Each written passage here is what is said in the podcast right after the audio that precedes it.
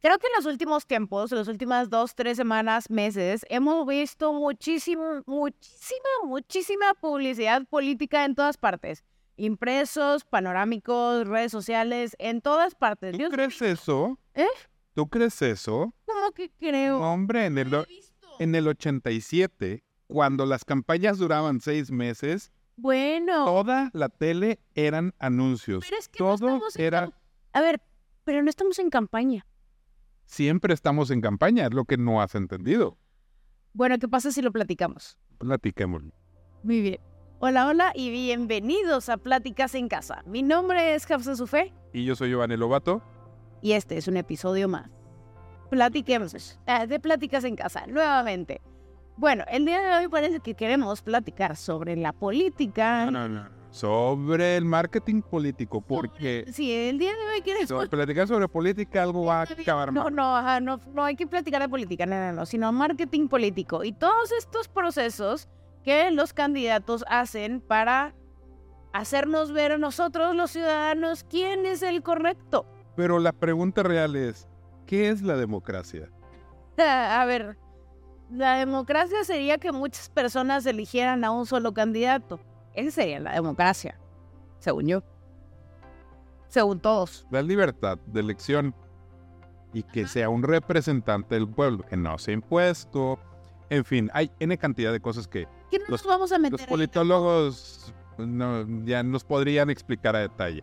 Aquí, aquí la situación es, se ve como un producto. O sea, que los candidatos y las personas involucradas en la búsqueda de tener un puesto público, se ven, se analiza, se hace todo un esquema como si fuera un producto. Claro, y lo percibes como un producto también, porque te vas eligiendo a cada, o más bien vas entendiendo el proceso de cada uno de ellos y dices, bueno, creo que este es, no sé, esta campaña o esta persona va más hacia lo que yo creo, o este, este partido va hacia más esto, ¿verdad? Yo creo que la evolución también del marketing político ha ido mucho, o más bien aquí en México, ha evolucionado desde un partido político y cómo se percibió este partido político a que ahora ya es la persona. O sea, ya no solo es está de color rojo, está de color azul, está de color el que sea color, sino quién es la persona. Yo, Yo- lo he visto así. Yo me iría más allá. Yo creo que no es ni siquiera la persona, es la promesa, Pero el ¿tú crees concepto. que la gente también se acuerda realmente de la promesa? Tenemos memoria de tres años, O sea, termina acordando de la persona, no de la promesa. pero la persona es ¿Qué que es cayó? ¿Qué ¿Qué es primero, el huevo o la gallina? O sea, es cómo destaca alguien por lo que dice que va a hacer, por lo que es o por lo que ha hecho. Y ahí es donde está la trampa Pero en, en todo esto. No, y estoy totalmente de acuerdo, pero no, no, o sea, no funciona así con todos. A lo mejor nosotros, y por eso es que estamos hablando de marketing político, es que nosotros lo percibimos de cierta forma. A lo que voy es, ¿cómo lo percibe la mayoría? Que Ah, no. no. somos nosotros, A ¿eh? ver, es muy sencillo. No, no somos nosotros. la mayoría es, ¿lo conozco? Sí, no. Creo que ha robado, sí, no. Se me hace guapo. Parece, sí, no. parece confiable, sí, Sí, no, pues es no que tanto sí. lo guapo, porque está, digo, hay dos de 100, ¿verdad? Es, parece confiable, Peña, ¿dónde estás? Te extrañamos. Bueno, parece confiable, sí, no. Son, son literal seis o ocho criterios Claro. que el 80% de la población está tomando en cuenta.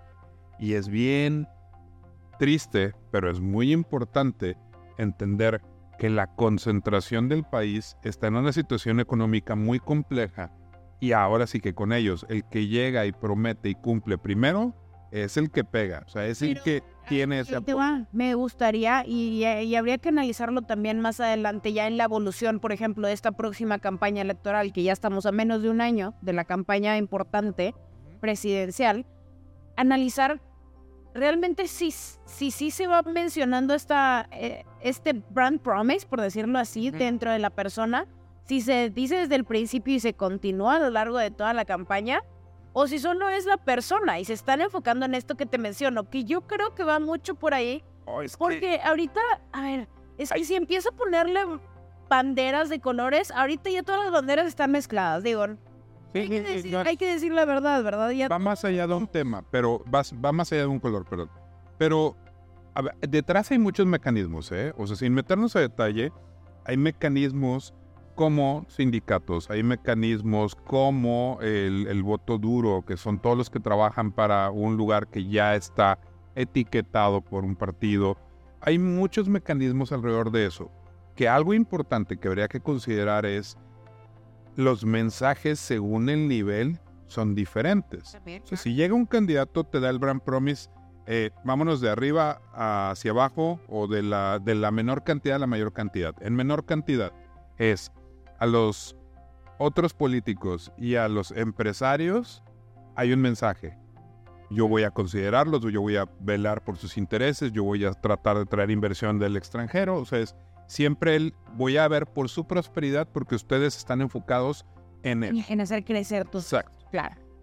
Al siguiente nivel, llamémosle una clase media que Es yo te voy a ayudar a crecer, voy a ayudarte a que tengas más oportunidades y que puedas tener este crecimiento que sé que necesitas y que sabes que quieres. Exacto, estabilidad económica, oportunidades educativas.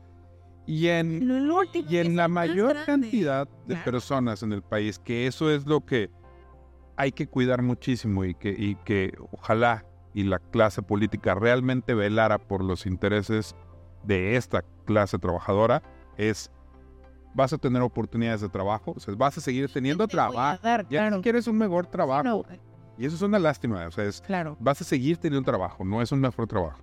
Vas a tener que comer y voy a tratar de que tengas donde vivir. Darte algo.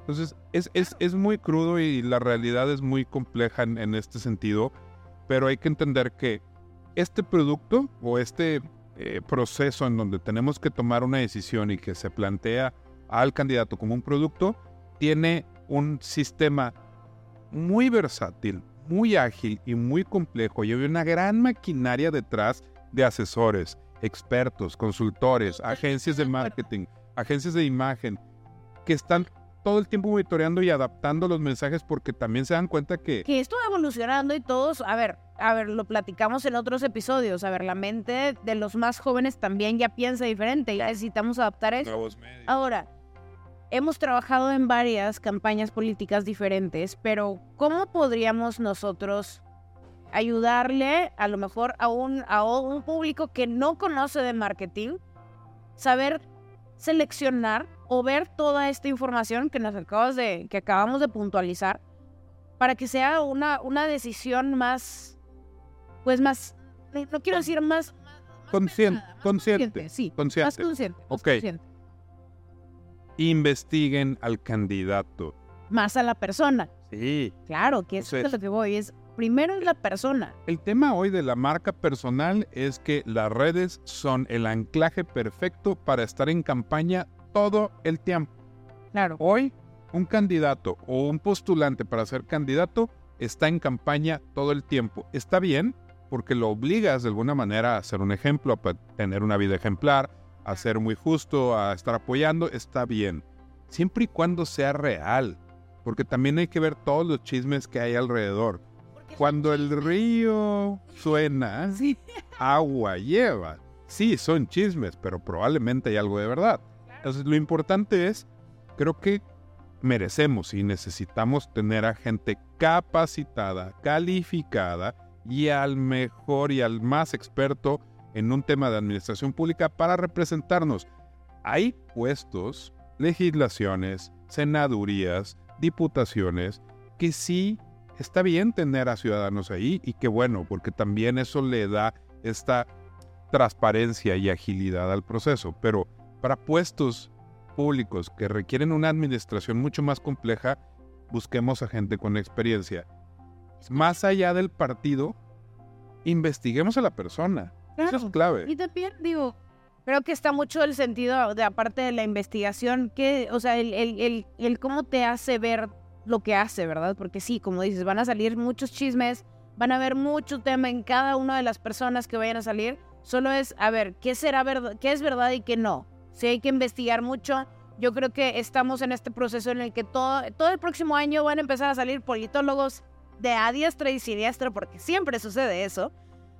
Yo creo y mi recomendación de esto es empieza a investigar cada una de las personas que se están postulando y en todos los niveles. Ahorita lo mencionabas, que era a ver, hay puestos súper clave en diputaciones, en, en, senadurías, en diferentes puestos que normalmente nadie les pone atención y son puestos bien importantes. Estaría espectacular que en este, en estas próximas elecciones, pues dedicarle un poquito más de tiempo a todas esas personas que no hacen tanto ruido, que no los vemos en panorámicos, pero que hacen un gran cambio también por nosotros. Sí, creo que en este país necesitamos informarnos más de cómo funciona, de qué ventaja y qué desventaja tiene que todo el Senado sea de un color, que toda la parte de legislación sea de otro color. Creo que hay que buscar un equilibrio y tratar de pensar en que las propuestas y las personas tengan coherencia. Por eso investigar también a la persona. Pero bueno. Muy bien. Nos estamos adelantando, ¿no? A final de cuentas. Sí, estamos ahorita en, estamos calentando motores. Todavía, todavía vienen unos buenos 12 meses adelante, 11 meses adelante para que, para que se decida qué sigue. Pero pues está bien empezar a platicar de eso y obviamente que también nos, o sea, compartirlo nosotros, compartirlo también con ustedes y que nos cuenten qué opinan, qué, qué pasa con esto, qué, qué, qué le ha pasado por la mente de todas estas personas que todos vemos estos panorámicos. ¿Qué sigue? ¿Qué sigue? Veamos. A la próxima podríamos invitar a alguien que también platique un poco con nosotros de este tema. Ahí cuéntenos qué les parecería si invitamos a alguien.